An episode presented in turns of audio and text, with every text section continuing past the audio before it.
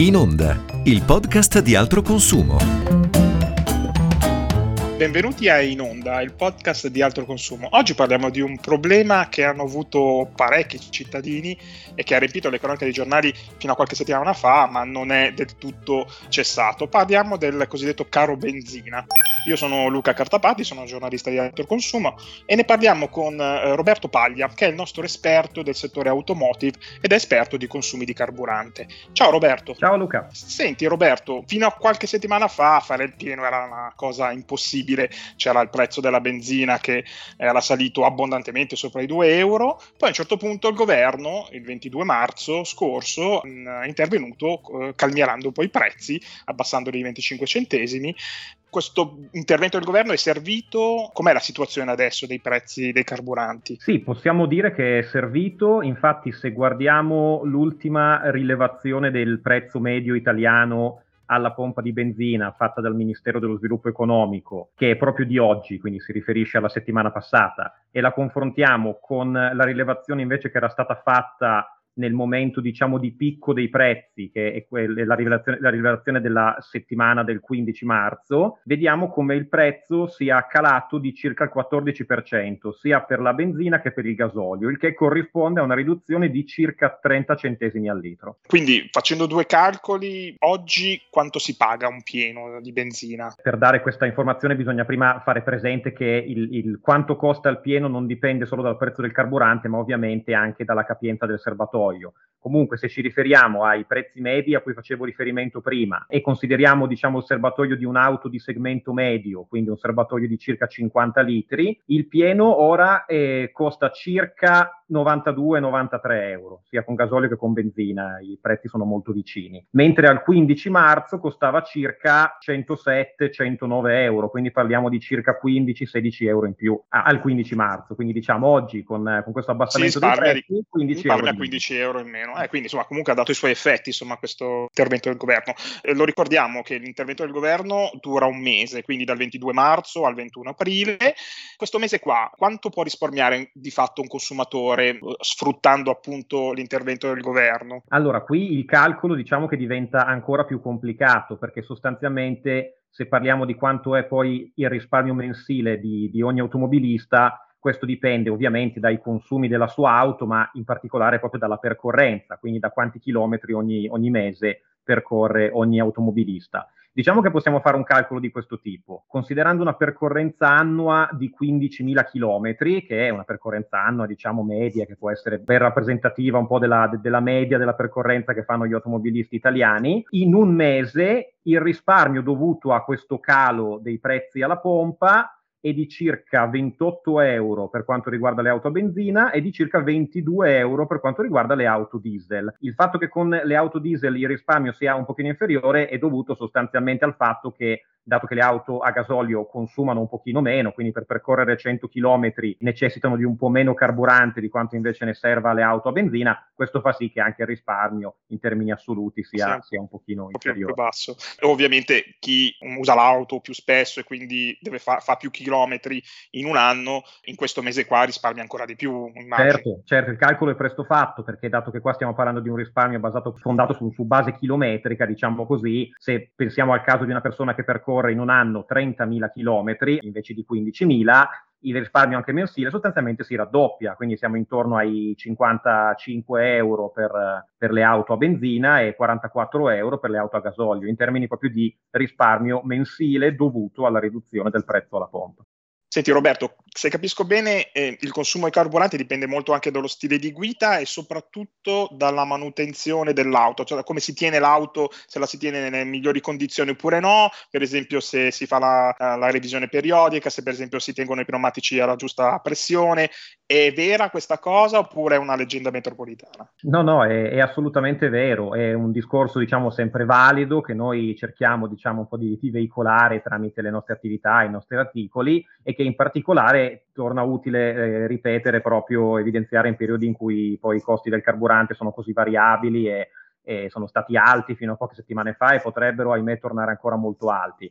Quindi i suggerimenti, come dicevi tu, ce ne sono di diversi. Eh, ad esempio, esempio? innanzitutto, eh, quando si guida spesso in autostrada, diciamo, quando il proprio profilo, diciamo, dell'automobilista comporta che si guidi spesso in autostrada, spesso si, si verificano poi dei consumi molto alti, perché in autostrada il motore della vettura lavora, diciamo, a regimi più alti e, e, e consuma di più.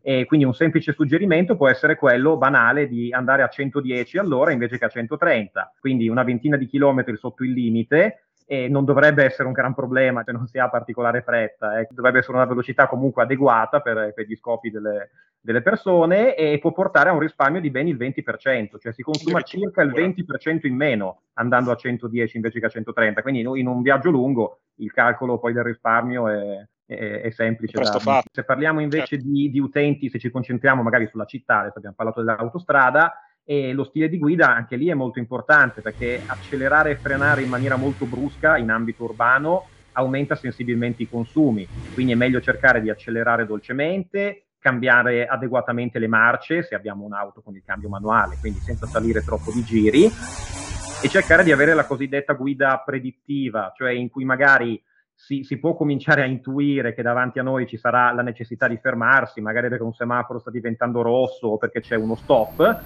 e cominciare magari ad accelerare pian pianino invece di, di fare una frenata brusca proprio in prossimità della, della, segnaletica. E questo è un altro consiglio che unito a quelli che accennavi tu prima, cioè mh, fare sempre la manutenzione corretta dell'auto, essere sempre in regola con i tagliandi e tenere gli pneumatici gonfi alla pressione corretta, diciamo che tutti questi consigli messi insieme possono avere un impatto notevole sul, sul risparmio. Ecco, quindi bisogna trovare anche le persone che facciano manutenzione bene all'automobile, perché per esempio io non sono uno di quelli, io purtroppo lo, lo confesso, non, non tengo la, la, mia auto nelle, in perfette condizioni. Comunque, te lo dico proprio in maniera spensierata, quando ho visto il prezzo della benzina che andava sopra i 2 euro, ho detto questa è la volta buona che cambio l'auto e la prendo elettrica. Poi ho guardato un pochino i listini eh, di pre- dei prezzi delle auto elettriche ho detto, ma aspettiamo un attimino, facciamoci due calcoli. Senti, me li fai tu questi due calcoli perché io non ho ancora capito se conviene oggi passare a un'auto elettrica oppure no. Per me è importante premettere che purtroppo stiamo vivendo un periodo storico, insomma, come tutti sappiamo, drammatico e che porta con sé molte incertezze che rendono mh, più difficile di come era un tempo fare delle previsioni. Quindi ora le previsioni sugli andamenti diciamo, dei prezzi e quindi dei, dei costi totali di utilizzo di, di, un particolare bene sono più complicati anche nel breve termine di quanto, di quanto non lo fossero fino a un po' di tempo fa. E, ehm, però quello che posso dire è che noi l'anno scorso abbiamo condotto uno studio insieme al BEUC, che è l'organizzazione che diciamo, riunisce tutte le principali organizzazioni di consumatori d'Europa. È uno studio molto interessante che ha mostrato come già oggi l'auto elettrica, contrariamente a quello che molti pensano, può essere già conveniente in, in diversi scenari di utilizzo. Infatti, sebbene il prezzo di acquisto dell'auto elettrica, come dicevi tu, ehm, sia più alto di quello di una corrispondente, diciamo, per, per, per dimensioni e, e, caratteristiche auto a combustione interna, l'auto elettrica consente intanto di avere un risparmio in termini proprio di costo chilometrico relativo all'alimentazione. E, e, poi soprattutto consente anche di avere dei risparmi eh, interessanti per quanto riguarda agevolazioni sul bollo, quindi gli aspetti diciamo fiscali, eh, sul eh, parcheggio, l'accesso alle zone a traffico limitato, la possibilità ad esempio di non pagare magari parcheggi su strisce blu o gialle negli ambiti urbani. Quindi se mettiamo insieme tutto questo e se consideriamo anche che in questi ultimi anni è stata fatta una politica di incentivi appunto per cercare di favorire la, l'acquisto di auto elettriche, e dato che sembra che questi incentivi adesso saranno anche un po' ristrutturati ma messi sì. in campo anche per il 2022, se uniamo tutto questo nell'intera diciamo, c- ciclo di vita dell'auto elettrica non è vero che è, è così più costosa delle, delle altre alimentazioni come può sembrare e in alcuni casi addirittura più conveniente. E se invece si dovesse scegliere un'auto ibrida, perché uno dice, vabbè, dai, non voglio passare direttamente all'elettrico, ma mm, vado a, a, a step e scelgo prima un'auto ibrida. So che ce ne sono di diversi tipi, ma sono tutte uguali oppure meglio scegliere con attenzione anche l'auto ibrida? Sono molto diverse in realtà le tipologie di auto ibride, ce ne sono sostanzialmente tre. Ma non sempre è molto chiara la differenza perché bisogna dire la verità che non sempre anche nelle pubblicità e nei messaggi promozionali eh, te le vendono un po' tutte come se fossero tutte ibride bravissimo, bravissimo. Si tende sempre a, a, mettere in evidenza la parola ibrida senza specificare di che tipologia stiamo parlando. Allora brevemente ci sono tre tipologie, diciamo, principali di auto ibride. Quelle più note e che sono anche, diciamo, arrivate prima sul mercato sono le cosiddette full hybrid, che sono quelle, diciamo, rese famose da Toyota già un paio di decenni fa, e sono delle auto che combinano a un, a un motore a combustione interna un motore elettrico con un suo pacco batterie e questo pacco batterie sostanzialmente viene ricaricato durante la guida nelle fasi di decelerazione e di frenata